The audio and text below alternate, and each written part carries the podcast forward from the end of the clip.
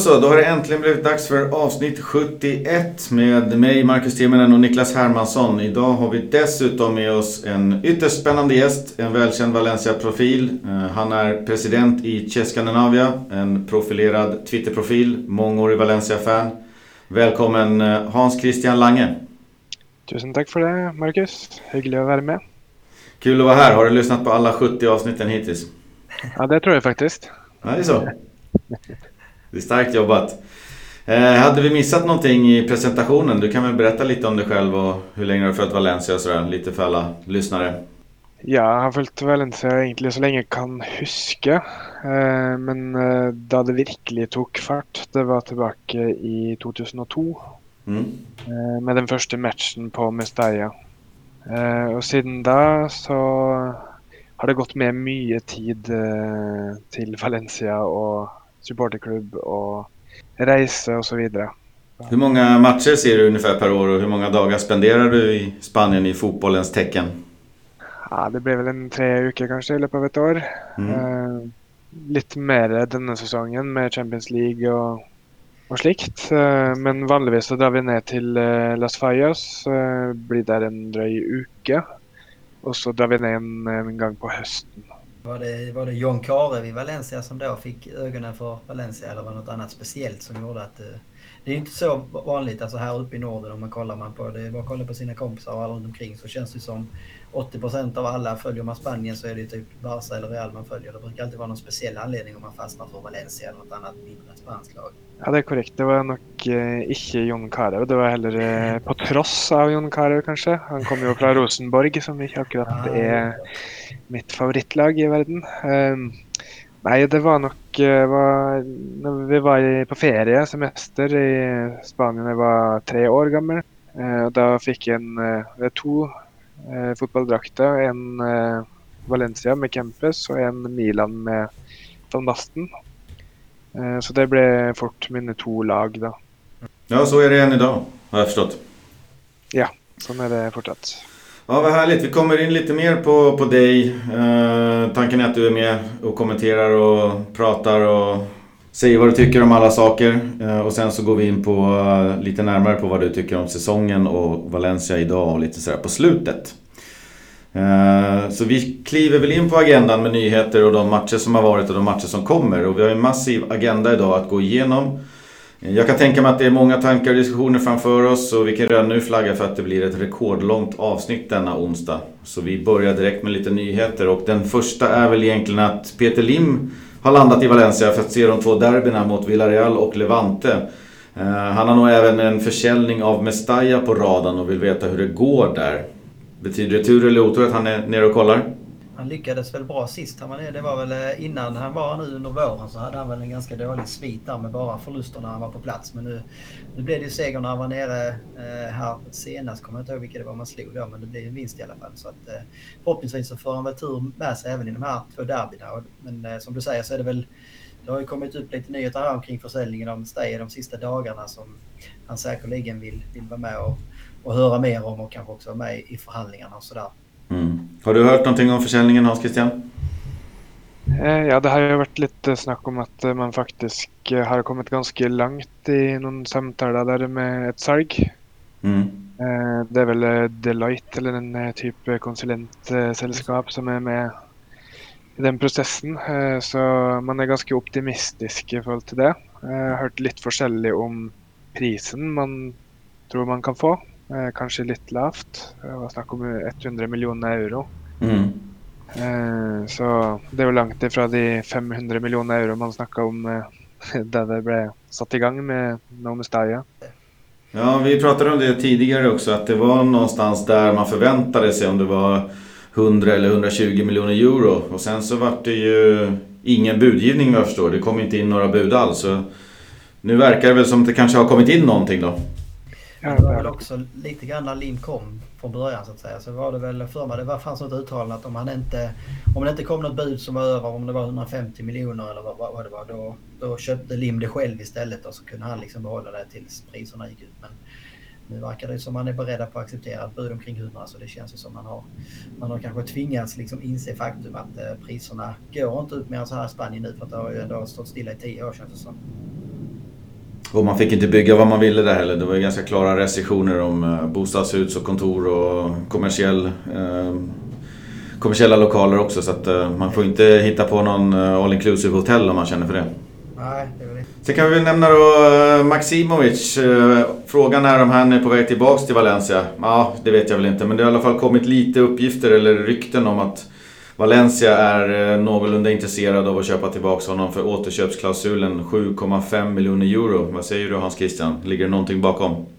Det tror jag så absolut att det är något bak det. Det ville nästan vara märkligt om man inte så en möjlighet i den dealen där. Mm. Priset vil jo øke år for år, og han har hatt en meget god sesong i Hetaffe. Spilt seg til fast plass på Serbia. Uh, og jeg tror nok ikke at det er tanken at Maksimovic blir i Valencia. Uh, men at man henter han tilbake og ser an markedet i løpet av sommeren. Ja, det kan ju vara så att någon kanske vill lägga 20 miljoner för honom. Ja, då kan ju Valencia köpa tillbaka honom för 7,5 och sen sälja honom för 20 till den klubben. Då. Exakt. Ja, men det är lite så jag tror det. Jag tror det är en no-brainer så att säga. Jag tar honom för 7,5 och sen så kommer han ju minst vara värd 15 i sommar. Det, det, det känns ganska säkert. Så att då har man ju möjlighet om man vill behålla honom om man nu ser att han kan växa in i en roll i Valencia. Men jag tror nu, precis som vi säger, att det är nog snarare så att man köper tillbaka honom, så gör man en snabb affär och så säljer man honom igen för 15-20 kanske kan vara rimligt. Vi får hålla ögonen på vad som händer. Det lär ju inte bli förrän i sommar eller mot slutet av säsongen i sådana fall. Nästa nyhet var egentligen att Curva Kurva Nord då eh, kröp till korset till slut och har nu kommunicerat att man står bakom laget och kommer att heja på. Det märktes redan i Real-matchen där mot slutet, där man kunde inte hålla sig och nu kom det någon officiellt eh, uttalande om att man kommer fortsätta sjunga i och med att det är en viktig säsong och det är ju goda nyheter. Ja, det tycker jag. Och det är väl också liksom skönt att man på något sätt eh, visar lite mognad eller hur man ska uttrycka det. Alltså att man har en beef med klubben, det, det, kan man ju ha. Men det är ju, det är ju på något sätt laget på planen som behöver stödet och då kan man försöka lösa det på andra sätt än att gå på match och strejka. Och det är väl en del grejer också i deras beteende som är lite omoget emellanåt i kurvan Så att, eh, det känns väl bra att det kan vara liksom tryck på Mestalla hela, hela vägen fram i vår och det lär man ju behöva. Mm. Ja, det är fint att uh, en sida tar ett steg uh, framåt och ja, pröva att få en lösning på de utfordringene som har varit. Uh, det gick väl också ut en melding mitt alltså under pausen i matchen mot Real Madrid om att man skulle gå all in i andra omgång. Mm -hmm. okay. Och ställa sig bak laget. Ja, för det märktes ju. Det var ju väldigt mycket. Det var halsdukar i luften och det var ett bra tryck där inne. På, man kunde inte alltid se om det var kurvan som sjöng eller om det var liksom läktaren som sjöng. Men eh, sista 15 då såg jag i alla fall att då sjöng klacken. Då kunde de inte hålla sig längre. Sen hade vi väl den gode Marcelino. Han gillar inte när spelarna snackar till sig varningar på planen. Nu står det ju så att han själv har fyra varningar gula kort eh, för snack och blir avstängd eh, vid nästa. Det är väl läge för att eh, slappna av en aning där kanske. Först hade jag aldrig hört talas om att en tränare kan bli avstängd på grund av varningar. Alltså så här ackumulerade varningar. Man har varit med om att de blir utvisade och så är du avstängd. Men att de också liksom eh, får gula kort och att det skrivs upp och följs har jag aldrig haft en aning om. Så jag vet inte om det, om det liksom är, är så att det inte är särskilt många tränare som kommer upp i fem stycken så det är därför man aldrig hört om det eller om det är en ny regel. Jag läste någonstans att Simeone hade kommit upp i fem. Var det du som skrev det Hans Christian? Eh, det var Petter Veland som ja. uh, svarte på min uh, när jag lade ut det här med Mar Marcelino och de fyra. Mm. Så det har jag faktiskt skett förr. Men det har heller aldrig hört om det tidigare. Nej. Det är ju lite i Marcelinos stil att vara investerat i matchen. Ja. Han är ju väldigt till stede och man kan ju ofta se, kanske speciellt när Lato spelar på vänsterback Eh, att han är väldigt... Han snackar mycket till Lato och korrigerar allt han gör. Mm. Jag eh, kan väl se för mig att det är också lite sån i dialogen med domare. Ja, vi får se. Vi får hoppas att han uh, håller sig. Han missade ju många matcher förra året på grund av avstängningar. Har, har väl varit lite bättre i år på det där. Ja, nej, men det är väl alltså lite grann som Christian är inne på, det är också en liten fine-lining där mellan balanserna. Så alltså samtidigt så kan man ju gilla att tränarna liksom på sidlinjen är engagerade och visar känslor och, och bryr sig på något sätt. Eh, Sen så är det klart aldrig bra när huvudtränaren saknas. Men det känns, det känns också som att de här alla de här när tränare är avstängda numera så känns det som det, det blir inget riktigt straff. Man ser ju varenda gång så sitter assisterande tränare med, med ett headset. Eh, så att jag vet inte. Det, det, det, är klart att det är väl en fördel om, om, om man kan stå nere vid sidlinjen och påverka byten och korrigera spelare. Men uh, förhoppningsvis så har han liksom så pass bra stab runt omkring sig som ändå kan hantera någon match utan honom. Ja, jag tänker på signalvärdet också. Jag menar om Marcelino tjatar på sina spelare att de inte får snacka till sig gula, vilket ju är det bland det onödigaste man kan ta på planen, så kanske inte så fint själv om man tar fem gula på en säsong för snack. Nej, nej det håller jag med om. Men det är alltså återigen så är det väl... Eh, alltså det är också någon, någon slags balans i hela det. Mm. Tycker jag. För att jag menar han, många gånger så vill ju han få igång spelarna på något sätt. Alltså han står ju ofta och skriker på spelare och, och skriker på för domarna kanske lika mycket och där kan jag hålla med om. Alltså bättre fokusera på, på sitt eget såklart. Men eh, jag har ju hellre Marcelino som är avstängd någon gång då och då kanske än, än att det sitter liksom någon helt död fisk och gör varken bu eller bär när det blir mål eller man släpper in mål eller det blir något fel domslut eller något inte fel domslut. Sen, sen är det klart att som ledare ska du föregå med någon slags gott exempel på något vis. Och det, mm. Men det finns väl inte riktigt samma kultur kanske i Spanien som vi var vana vid här uppe i norr. Liksom.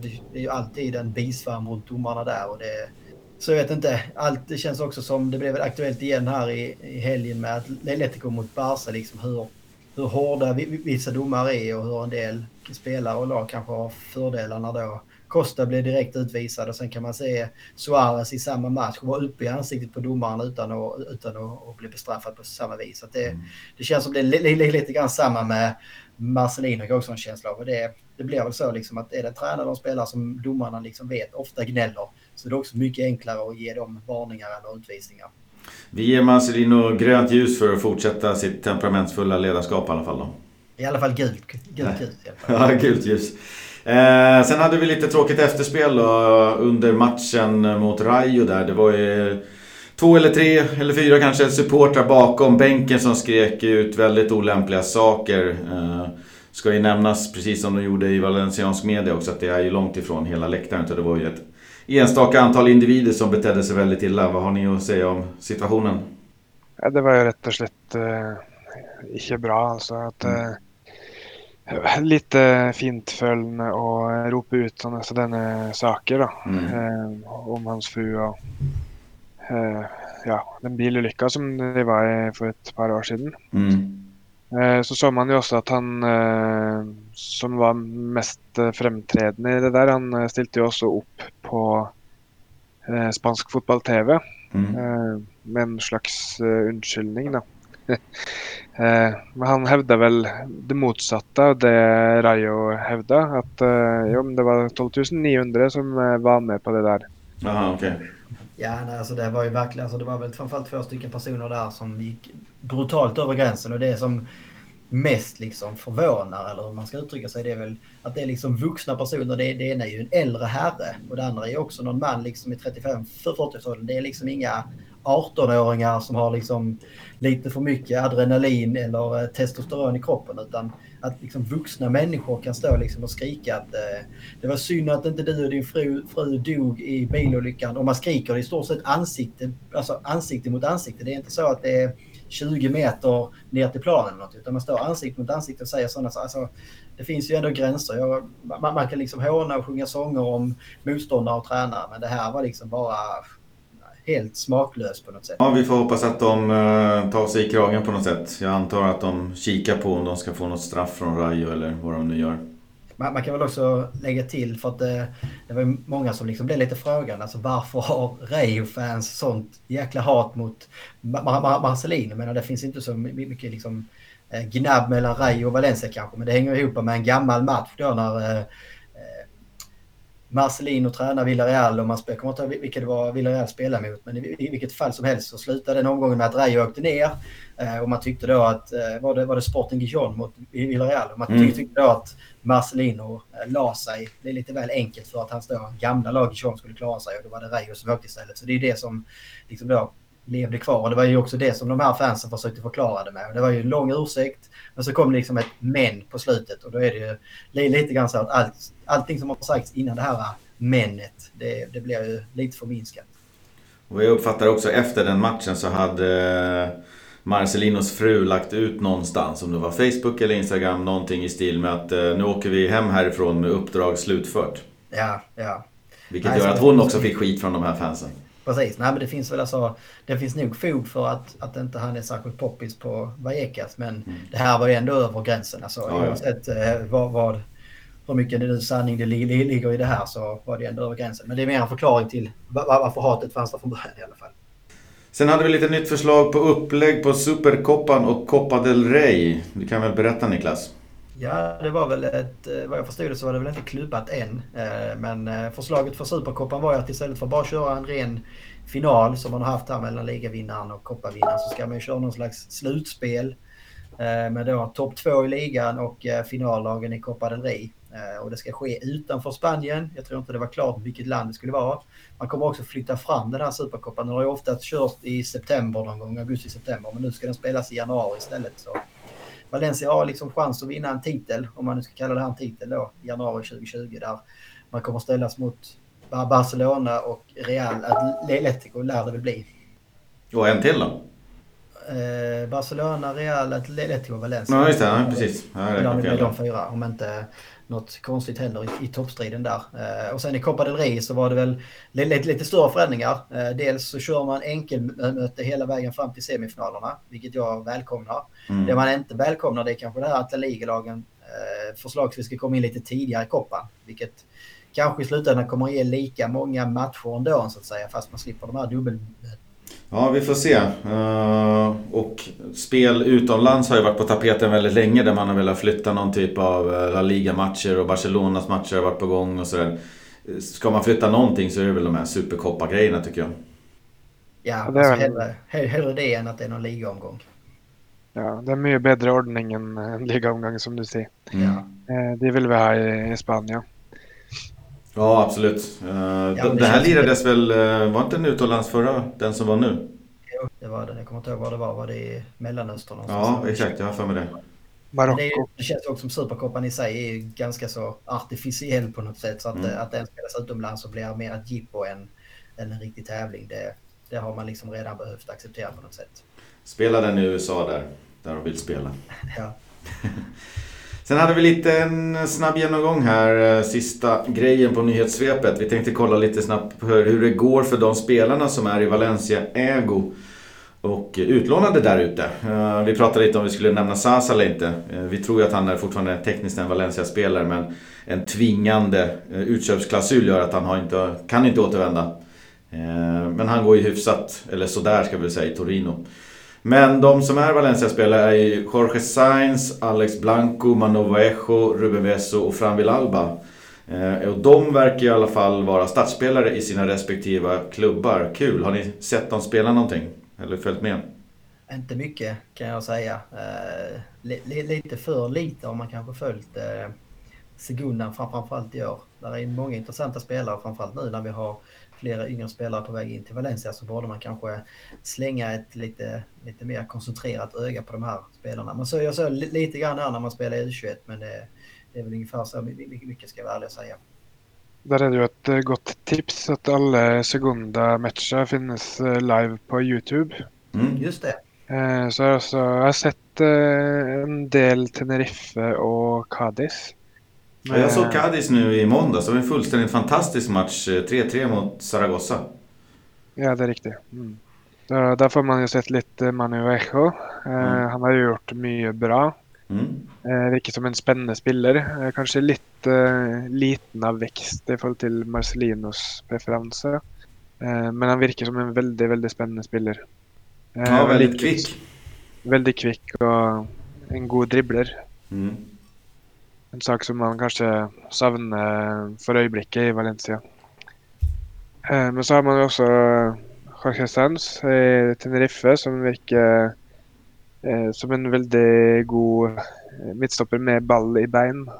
Ball i beina. Mm. Och kan på en måte slå disse lange pasningene som Otamendi slo för ett par säsonger sedan. Mm. Uh, också väldigt spännande spelartyp. Båda de är väl vad jag förstår tilltänkta att liksom vara med på Valencias försäsong och se vad de går för och träna, spela träningsmatcher för att sen liksom likt kanske Uros Racic ta en annan väg till Segundan om det inte blir spel i Valencia. Ja, det tror jag också är planen. man har ju hämtat väldigt många spelare redan. Mm. Eh, man kan väl vanskelig se att alla de sammen med Kangin Lee, sammen med Ferran Torres eh, Det är ju inte plats till alla de i en A-lagstropp. Så no, noen må jo ut enten eh, type eh, som Sivera, som er søkt, men kan hentes tilbake, eller Maksimovic. Mm. Eller man eh, går på ett utlån som Rasic i Tenerife han också då. Det känns ju som att det är hyfsat lyckat ändå med de flesta av de här utlånen. Ja, det är mycket bra. Jag har också hört väldigt mycket positivt av, eh, om eh, Fran Vialba. Mm. Har tagit många steg fram eh, och likadant Rasic också i Tenerife.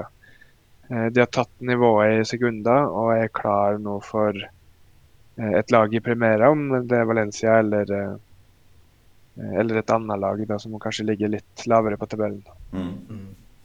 Ja, det är jättekul. Sen har vi väl några som hoppar lite in och ur och är mest inhoppar. Det är ju Nacho Schill, Alvaro Medran, Salva Ruiz. De är lite ersättare inhoppare och får inte jättemycket speltid. Eh, är det någon av dem som känns intressant? Nej, för min del så syns jag ingen av de har något särskilt att komma med för Valencia. Eh, man hade ju stora hopp i Nashville Hill en gång i tiden, men mm. eh, han har liksom, liksom brorn aldrig helt slått igenom. Sen har vi två eh, sorgebarn tänkte jag säga tyvärr. Eh, dels Abdenor då, han är ju väldigt oönskad i Marseille. Eh, får inte spela och är inte med i truppen ens en gång. Sen så den gode Jason Morillo, han är ju allt som oftast utanför Barsas trupp. Eller åtminstone utanför startelvan och det man undrar fortfarande varför de tog in honom. Eh, men de får i alla fall inte spela. Nej, det lär väl bli svårt att, att hitta någon klubb till dem i sommar också. Morillos kontrakt går väl ut här, om jag inte missminner mig helt fel. Eh, Eh, Han har väl ett år till som Abdenor. Dessvärre. Ja. Men Morio är visst igång med att leta efter ny klubb allerede, då, så där är det nog kontakter igång. Ja, det Men så. Abdenor må nog uh, slippes gratis om han ska ut. Och det ska han ju. Han ska ju inte bli Valencia. Nej, verkligen inte. Jag tror att Jason Murillo har väl eh, hyfsat starka papper där ute ändå. Det lär finnas klubbar som vill ha honom, men eh, Abdenor får nog lägga skorna på hyllan snart alltså. Känns lite så. Har man, det är också bra, alltså Murillo. På det sättet så kanske det var bra, även om han inte gjort så många minuter i Barca-tröjan, så har han ändå Barcelona på sitt CV och bara det brukar kunna garantera några extra år i karriären i lite mindre klubbar. Mm. Vad tror man om Ruben Veso då? Han spelar ju också ganska mycket i Levante. Jag tror att det är rätt nivå för honom. Uh, en, en mitten eller lägre delen av La Liga. Att han får spela där. Ehm, jag tycker inte att han har så mycket att hämta i, i på de, eh, säg fem, sex, sju stora lagen. Man kan ju också fråga sig, kollar man på hur Levante såg ut innan Veso och efter Veso så eh, är det inte så mycket som talar positivt för Veso där. Sen det är klart, det är inte bara hans fel, men de har ju, har ju verkligen sjunkit som en sten här efter, efter nyår sen Veso kom in under hösten så var man ju uppe och krigade om en Europa League-plats i alla fall. Så att han har inte haft någon sådär superpositiv eh, ja, superpositiv påverkan. Ja, påverkan precis på, på laget i alla fall. Men eh, det känns väl som, han borde väl heller inte ha några problem att hitta någon, precis som du är inne på, någon mittenklubb i La Liga och kunna fortsätta där. Jag tror inte att, men att tar han inte plats i Valencias trupp i år så kommer han inte göra det kommande år eller, eller framåt heller. Nej. Han lär vi inte se så mycket mer av i alla fall på matcherna. Eh, det var de nyheterna vi hade. Jag tänkte att vi kikar väl eh, tillbaks på eh, lite matcher som vi har haft innan vi går in och kollar på de som vi har framför. Då hade vi Valencia mot eh, Rayo. Har vi senaste matchen då. Eh, Rayo borta.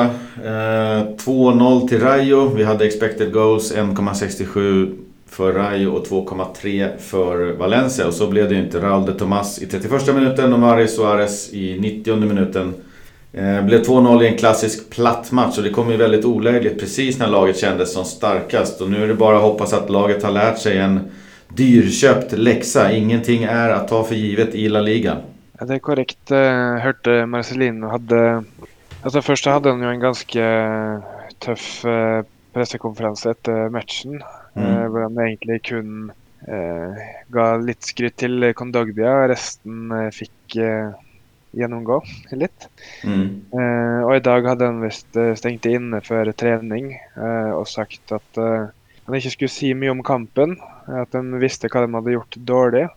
Eh, och att han hade sagt redan på förhand att uh, detta inte måtte ske. Mm. Men så skedde det.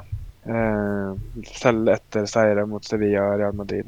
Eh, han, han, han, gick aldrig in på matchen. Eh, det var liksom kun att göra troppen uppmärksam på att det här det är inte acceptabelt. Mm.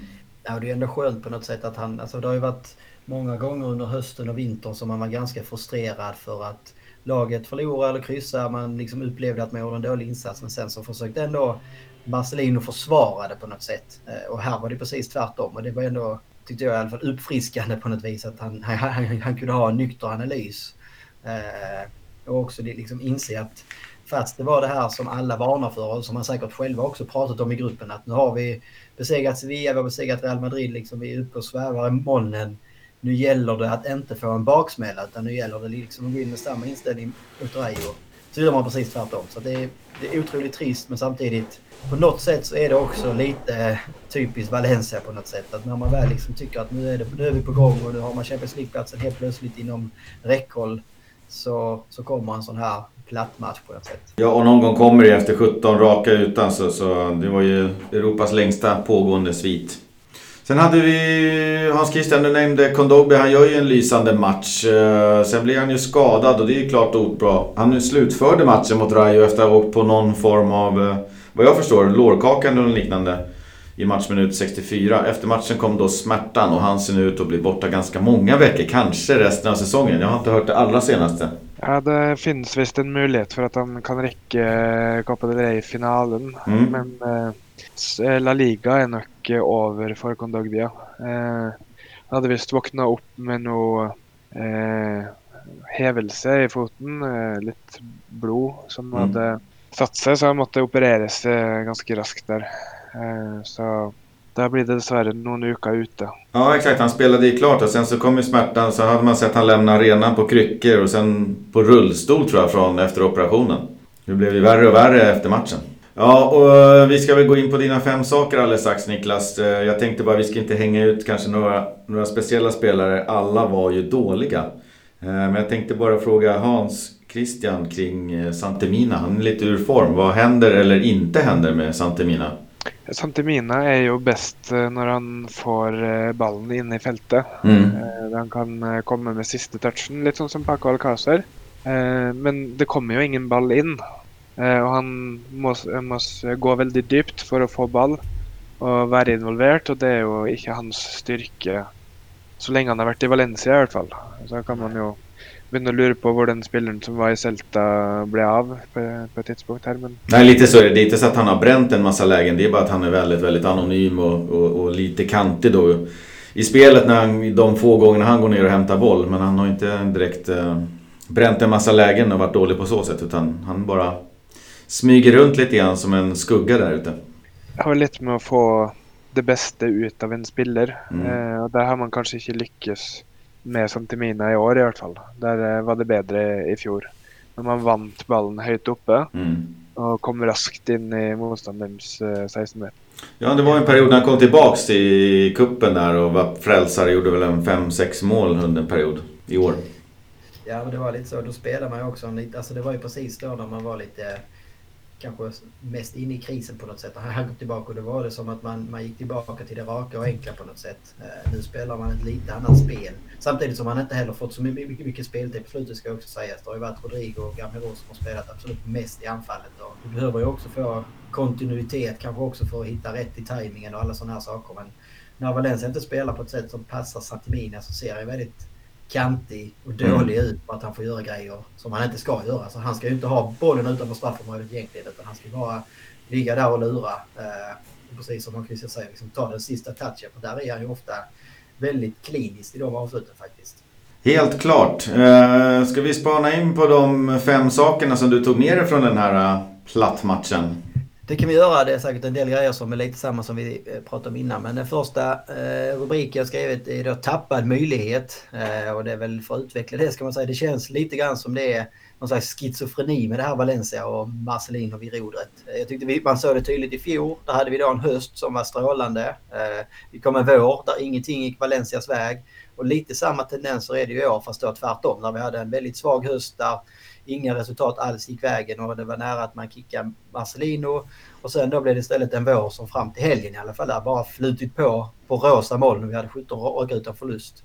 Så att det är ju, alltså sen har det ändå varit problem under våren. Det är inte, offensiven har ju aldrig kommit igång i år egentligen. Det har ju varit någon enstaka match kanske men för mig så blir det, alltså det blir uppenbart att det finns ingen stabilitet i Valencia och det är väl det som är den stora skillnaden kanske mot de andra topplagen i ligan om man jämför liksom ett ett topp tre-lag med Valencia så är det ju, det är ju stabiliteten. Att man, Real har haft en rätt så pissig säsong men ändå är man väl 10-12 poäng före Valencia. Eh, och vad det beror på är svårt att säga men det, det känns ju också så frustrerande på något sätt. Eh, för att för första gången denna säsongen så hade Valencia chansen att ligga på Champions League-plats. Om det så bara hade varit över natten så att säga. Eh, men istället så tar man ju noll poäng mot nästjumbon och samtidigt så vinner både Sevilla och Getafe så det gör ju att avståndet uppåt istället ökade. Punkt nummer två, lite grann bara kort, det var väl Kondogbias uppgång och fall på något sätt. För mig är han väl en av få, kanske den enda spelaren som får med sig godkänt betyg från Vallecas. Tyckte han var en tydlig ledare på inom fältet. Han försökte hela tiden och en av få Valencia-spelare som verkar motiverad. Så där, därför blir det liksom extra beklagligt med hans allvarliga skada här efteråt när han verkar hittat sin toppform och Valencia behöver honom som allra mest kanske. Ja, väldigt beklagligt. Eh, som sagt, han höll fanan högt och fick faktiskt eh, riktigt höga betyg såg jag i eh, spansk media. Eh, vilket ju går hand i hand med vad jag tyckte mig se på planen. Och skadan kom ju lite från ingenstans, i alla fall för mig. Vadå? Ja. Är Kondogbia skadad? Ja. Det kan inte vara något allvarligt. Så va? Resten av säsongen? Vad är det som har hänt? Ja, nej, det är väldigt um, trist. Både för honom själv och för Valencia såklart. För det känns också som att han själv har haft liksom en ganska tuff säsong när han famlat lite i mörkret på något sätt. Han hade ju en fantastisk fjolårssäsong där han liksom kom tillbaka till den spelaren han en gång varit efter några tunga år i andra klubbar. Eh, så var det lite ett steg tillbaka i höstas. Men nu under våren så har han ändå växt mer och mer och kanske varit som allra bäst här de två, tre senaste omgångarna. Så kommer en sån här skada så det är en tung smäll för honom såklart. Verkligen trist. Eh, punkt nummer tre då? Punkt nummer tre, jag ska ett mysteriet Diakabi. Eh, det är ju lite grann, fortfarande för mig i alla fall, ett mysterium varför man varvar honom i somras för ganska dyra pengar. Ena matchen så kan han ju se ut som en någorlunda stabil mittback med viss eh, utvecklingspotential när han spelar Stadium Garay kanske framförallt. Men för att nu återigen mot Rayo så ser han ut mer som en nervös junior som spelar liksom första gången i ett seniorlag. Det är oförklarliga misstag och det känns som att han ständigt är felplacerad och en, liksom en säkerhetsrisk. Eh, och det är väl bara att hoppas att vi aldrig någonsin igen behöver uppleva Gabriel och Diakby tillsammans som mittbackar. Jag tror det är nyckeln att uh, man, man behöver Garay där oavsett ja. vem som spelar. Uh, jag tror det, det blev nämnt i förra podcast att Diakaby och Gabriel är lite lika där. Det är väl det, det är så strukturerat. Så det är lite här och där och då tränger man Garay som ett anker i försvaret som håller det samman. Jo, någonstans är det med de här unga spelarna så jag kan köpa att det blir lite misstag här och var. Det är unga spelare, men jag vill också se utveckling. Och just de här misstagen som har varit eh, Diakabis problem. De, de, är ju, de lyser ju med sin närvaro snarare än med sin frånvaro. De verkar inte försvinna utan de är där hela tiden. Och jag vill se att de börjar försvinna eh, och att han utvecklas. Ja, men han kommer ju också från, alltså, det är inte så att han kommer från ett juniorlag och det är första året. Alltså, han, han har ju spelat regelbundet i fjol i en bra liga så det är därför som det blir ännu mer förvånande. Att om det hade varit en, liksom en Mestalla-back som kom upp så hade man kanske mer köpt att nej, men det är lite upp och ner. Det är liksom så det ser ut. Men DKB skulle ju vara en mer eller mindre färdig spelare. Eh, sen så håller jag helt med om att alltså, skillnaden på med grej eller utan grej är ju otrolig. Eh, framförallt på de här Gabriel och DKB. Men också kan man ju se det liksom på en sån som Roncaglia som kommer direkt in från att ha varit liksom i frysboxen och ser liksom ut eh, som vilken given Valencia mittback som helst när han får spela bredvid Garay direkt när han kommer in. Så det är också ytterligare liksom ett fjäder i hatten för, för Garays betydelse. Mm. Vill bara ta Diakaby lite försvar på den, det målet som eh, Rayo skårte först där. Eh, för det Neto gör i den situationen, det eh, som keeper själv så ser jag en del fel där då. Ja, nej, eh, han, han backer unna liksom når Diakaby har ballen i første delen av situasjonen. Så, så, han kommer ikke ut og tar ballen som han kunne ha gjort. Deretter så trekker han seg unna når han kan gjøre seg sjøl spillbar. Eh, og i det tredje så Hva han gjør på, den, på det innlegget, ja. eh, det vet jeg fortsatt ikke. hva var det?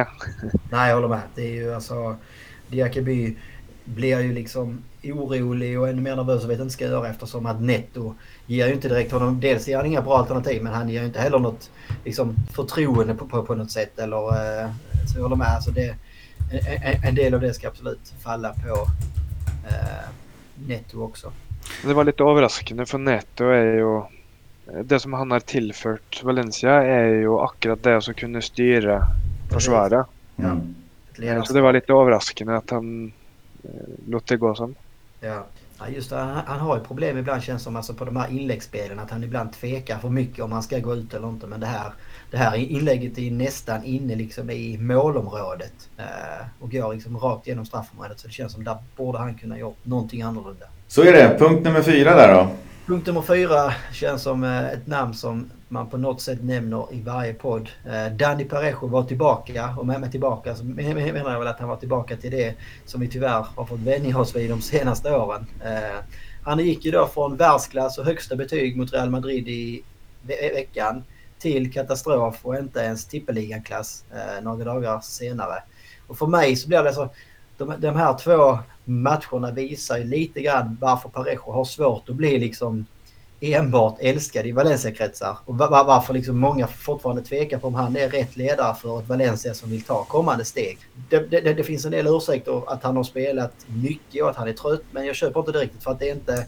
Dels så tycker jag att men om han nu känner sig sliten eller trött så måste han som lagkapten kunna ha en sån diskussion med Marcelino och i så fall stå över match. Eh, och det är heller inte liksom det jag stör mig på mot Reijo är inte att han springer för lite utan det är mer att han ser liksom helt omotiverad ut. Han lägger en loj dålig straff och han har liksom inte inställning för fem öre eller försöker pusha på de andra på något vis. Och tyvärr så har det varit lite så i Valencia i år att när Dani Parejo har en dålig dag, då har hela Valencia en dålig, dålig dag på något sätt. Eh, om det är för att han är lagkapten och alla andra liksom följer efter hans exempel eller inte, det vet jag inte. Och det är såklart inte bara Parejos fel, men Dani Parejos Dr Jekyll, Mr Hyde var, var tillbaka i alla fall. Ja, och det man kan säga om Dani Parejo är att Valencia lägger ju oerhört många ägg i hans korg.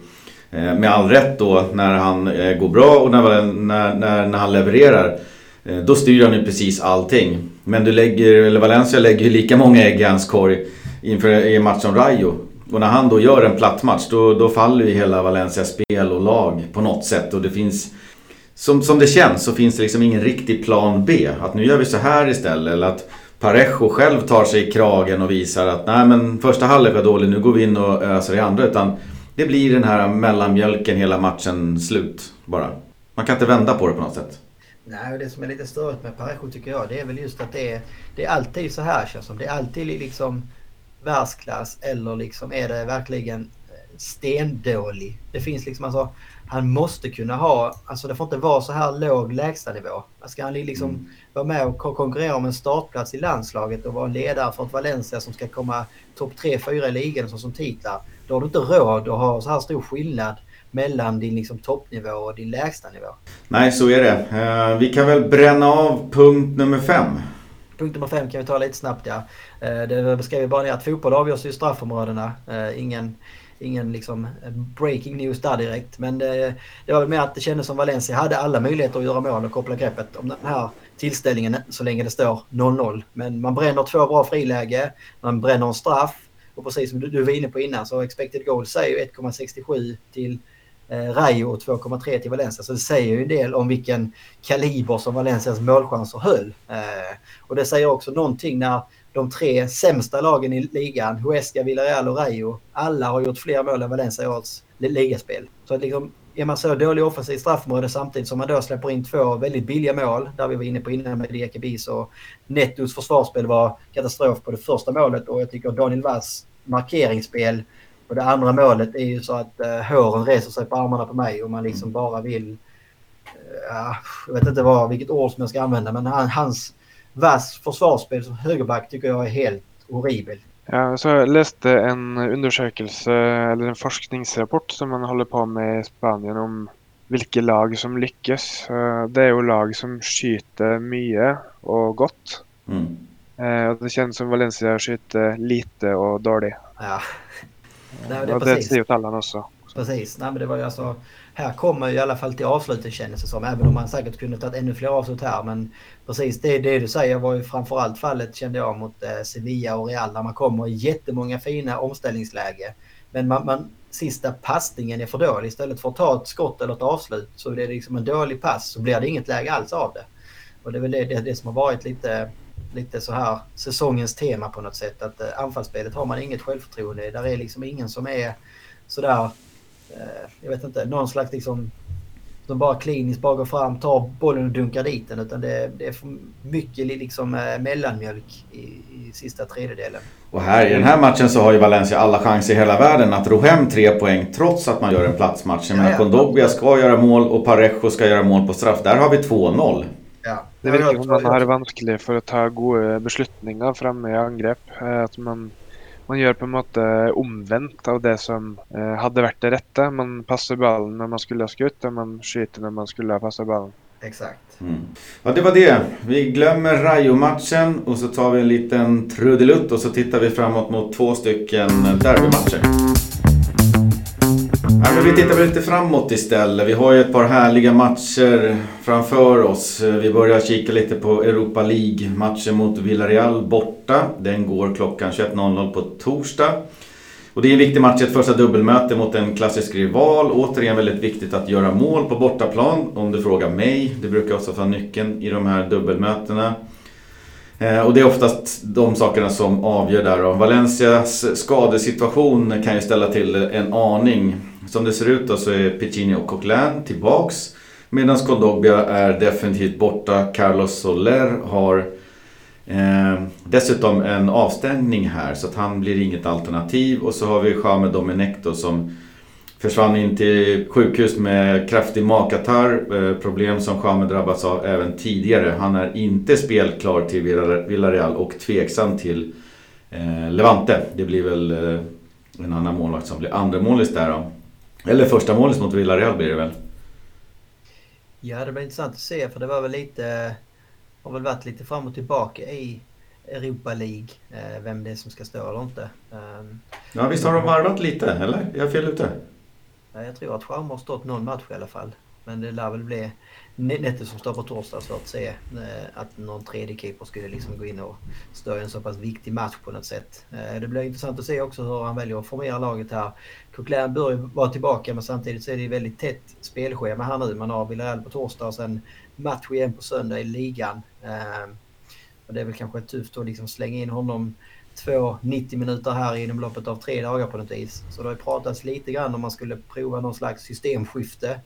Eh, man körde någon slags 3-5-2 experiment i vintras som gick väldigt dåligt då men samtidigt så var det ju ingenting som funkade under vintern så det kanske inte hade med systemet att göra utan mer spelare som är ur form utan självförtroende. Och då spelar ju Parejo som någon slags pivot som spelar lite defensiv och sen hade han ju då två li lite mer offensiva spelare framför sig. Jag tror det var Vass och Cherchev som spelade i det tillfället så att säga. Eh, men eh, ja, det känns kanske lite långsökt att helt plötsligt i en i en kvartsfinal. Eh, prova någonting sånt. Snarare så kanske det, det är så att man, man åker till, eh, till Villarreal, El Marial höll på att säga, men det heter ju något annat nu, La Ceramica eller vad de kallar det. Ja. Jag menar, ja, man behöver inte åka dit, dit, dit och bjuda på någon, någon eh, toppenföreställning utan åka dit för med sig ett bra resultat och sen förhoppningsvis så kan man liksom avgöra där hemma på, på Mestalla. Kan man göra ett mål borta så är det ju superbra men eh, det känns ändå som att eh, Valencia är ju stora favoriter här på något sätt och det, det, ska man väl också vara. Och det känns som att jag tycker att man ska nästan kunna kräva och begära att Valencia ska ta sig till semifinal. Eh, ja, helt klart. Ja, alltså det är alltid lurigt det här med lag liksom som då gör väldigt tungt i ligan. För att det blir gärna så att kuppspelet blir liksom någon slags andrum för, för spelarna då. Där, där kan man liksom spela utan press och man kan gå ut och ha lite roligt på planen igen. Och där vet vi själva i Valencia till exempel när vi vann vår senaste Copa del Rey-triumf 2008 när man höll på att åka ur i ligaspelet men ändå så gick man hela vägen och vann Copan och slog bland annat ut eh, Barcelona längs vägen. Så varningens finger ändå för Villarreal. Vad har du för tankar kring matchen Hans Christian? Jag tror det blir sånn som dere är inne på, att det blir nyckeln att få ett mål borta i Villarreal. Det sa väl också Santimina idag då han blev intervjuad om matchen. Och viktigt att man oavsett resultat i första match inte slipper på gassen i andra match då. Som man för exempel gjorde mot Rayo nu sist. Och så är det ju lite Eh, avhengig av hur man kan ställa upp eh, till kampen. da. Eh, mye står väl på om Piccini blir klar. Mm. Om han kan starta så spelar man nog i en vanlig 4-4-2. Ja. Dersom han inte kan starta så kan det bli mer intressant. For da, da begynner det å bli tynt. Da kan man f.eks.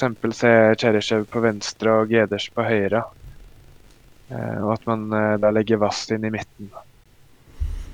Ja, och angående bortamålet där, om Valencia lyckas göra ett bortamål så, så raderar man ju då det bortamålet eventuellt om Villarreal lyckas peta in en balja. Gör man inte mål borta då får man ju vara livrädd för att Villarreal ska göra mål på Mestalla. Eh, det skulle betyda att eh, Valencia måste göra ett par mål till då. Så att, eh, otroligt viktigt där. Jag tror nog Valencia kommer till att ligga lite bak på och la Villarreal ha ball och satsa på goda övergångar.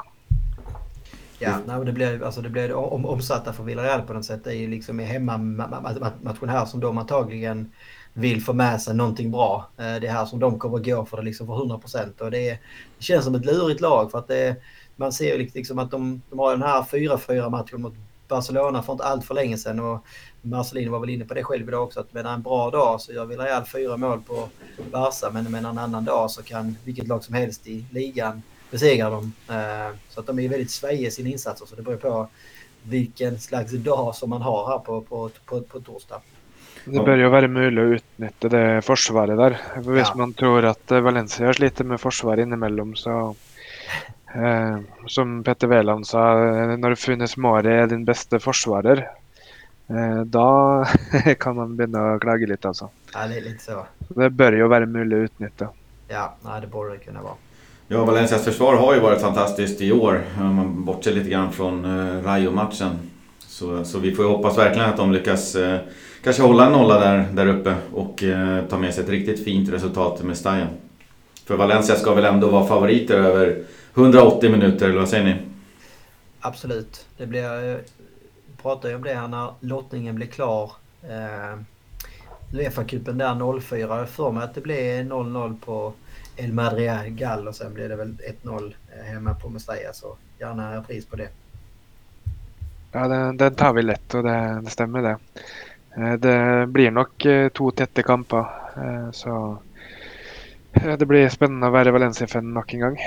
Ja, nej, men det hade ju varit fantastiskt. Men kommer fram till en semifinal då är det liksom bara 180 minuter från en stor final igen. Eh, så på det sättet så känns det ju som en, en, en bra lottning med Villarreal i kvartsfinalen. Ett lag som man ändå har koll på eh, och som man också vet liksom kämpar rejält i ligaspelet och där man ändå får anta att ligaspelet kommer liksom högre upp på deras prioriteringsordning på något vis. Eh, så att nej, sen är det klart alltså ju längre säsongen går jag läste precis idag att Villarreal-matchen på torsdag blir Valencias 50 match den här säsongen. Eh, förra året spelade man totalt 46 och man har redan spelat fler, flera år än man gjorde på hela säsongen i fjol. Och det börjar ju slita. Vi ser liksom nu Kondogbia är borta, Puccini och Coquelin att liksom små skavanker och inte spelar på ett bra tag här. Eh, avstängningar kommer och går så att det gäller liksom att och få ihop laget här nu och de här spelarna som inte har spelat regelbundet innan måste ju börja leverera mer än de gjorde mot Rayo. För där, där var det ju verkligen så att de spelarna som man roterade in lyfte ju inte laget alls. Utan tvärtom så blev det uppenbart att det är alldeles för stor skillnad mellan rotationsspelarna och de mer regelbundna startspelarna på något sätt. Ja, kollar man på eh, eh, Villareals sista match där mot Betis så, så hade man ju möjligheter att ta poäng, viktiga poäng mot dem. Man hade 1-1 ganska länge och missad straff där på slutet så att det är lite eh, huvudena hänger lite grann, inte minst på Santi Cazorla.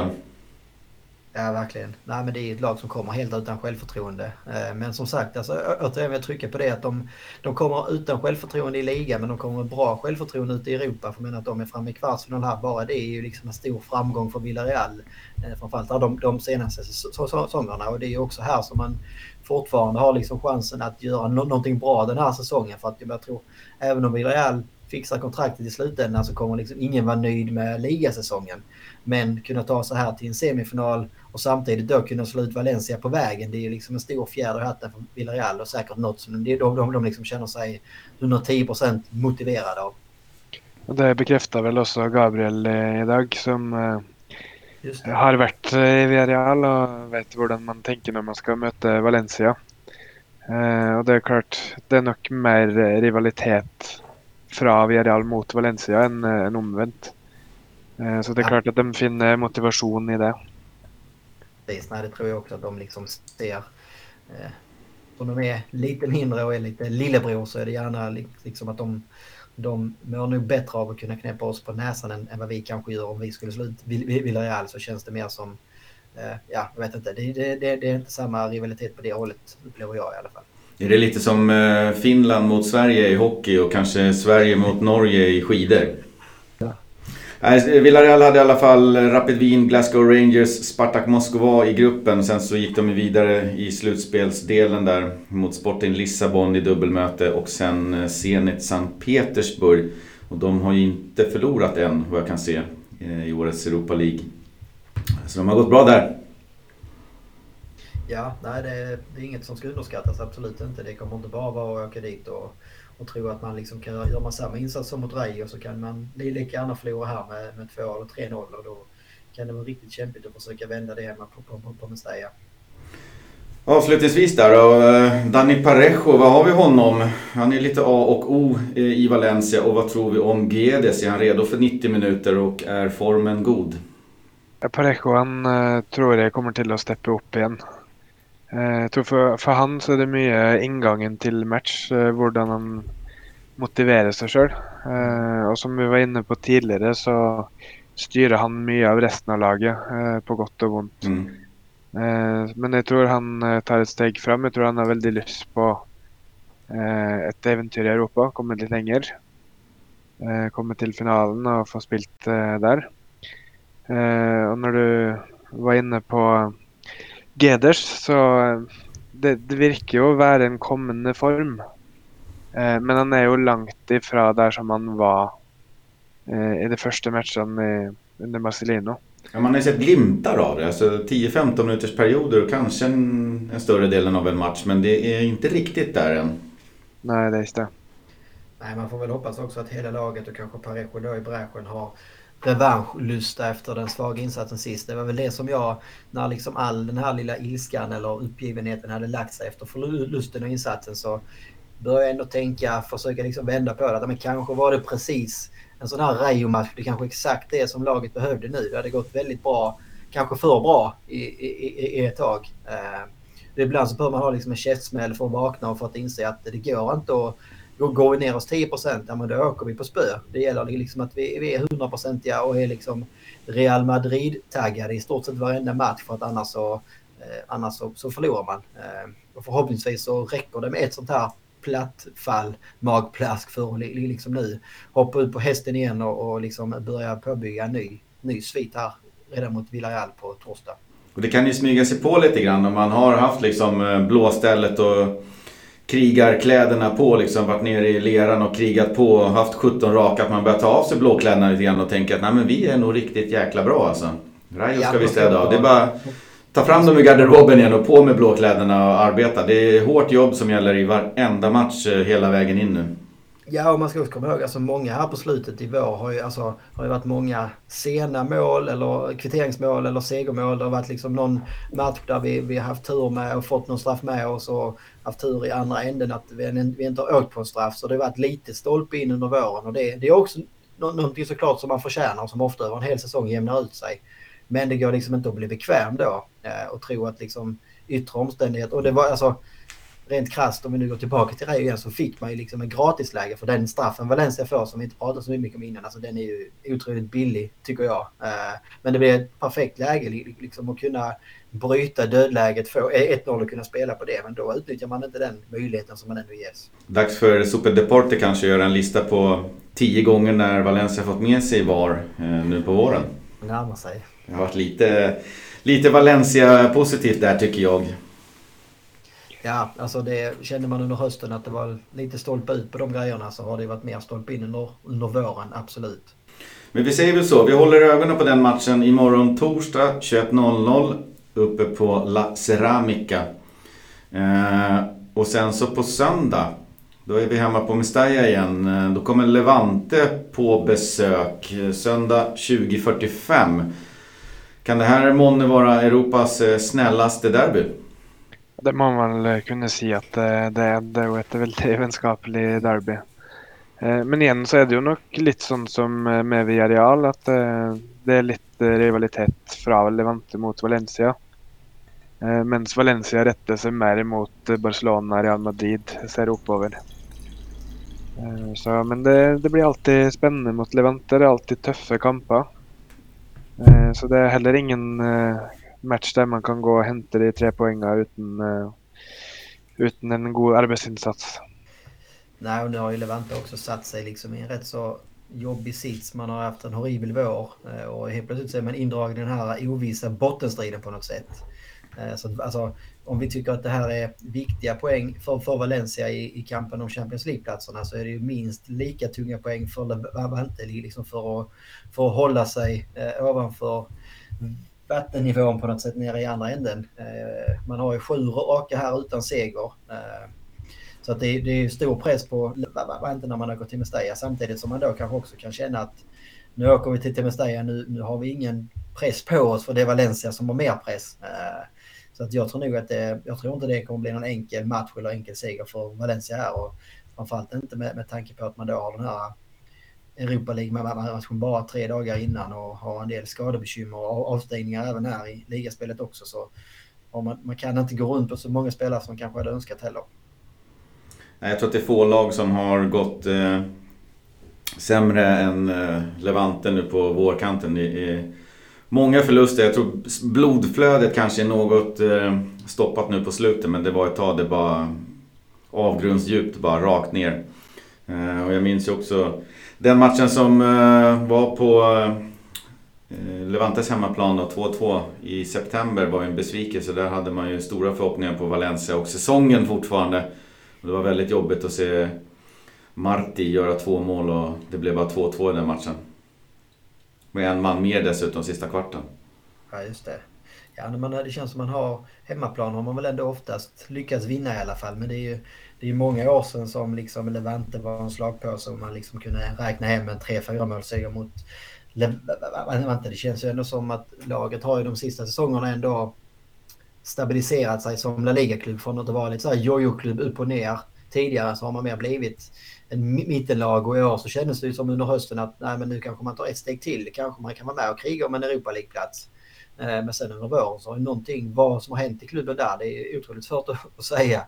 Men eh, som du säger så det känns som att om man inte är det formsvagaste laget i ligan så är man absolut ett av de formsvagaste. Eh, men samtidigt så var det väl lite samma när Valencia spelade mot Rayo här sist. Att Valencia var ju då kanske formstarkaste laget i Europa och Rayo hade extremt dålig form i, i, i ligan. Men ändå blev det 2-0 till Rayo där. Så att eh, de här sakerna säger mycket men de säger inte allt.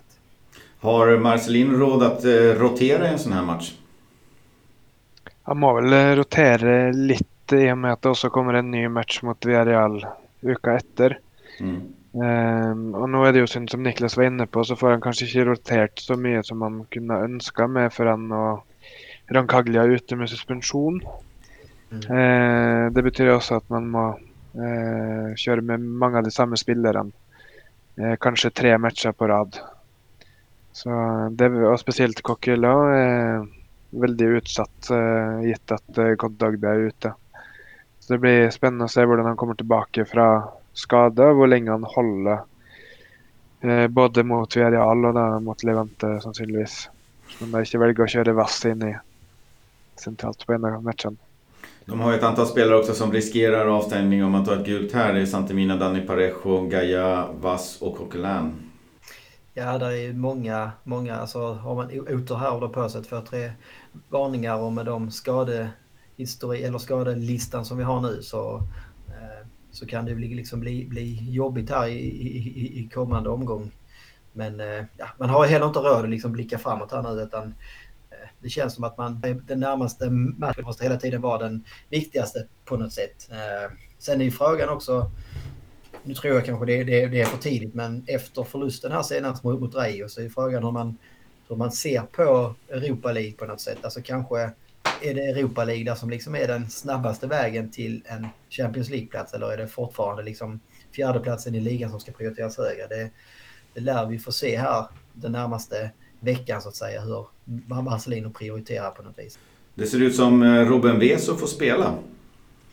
Ja, det fanns väl ingen sån här Clausula de Miedo på honom så att eh, han lär väl dyka ut på Mestalla om han, om, om han platsar så att säga. Eh, det var väl det. Hade vi någonting mer att säga om eh, Europas snällaste derby? Gemensam tränarpresskonferens.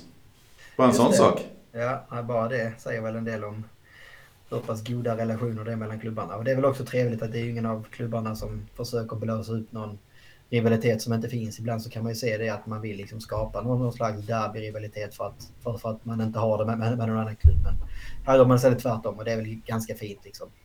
Jag vet, speciellt i USA så i de olika proffsidrotterna där.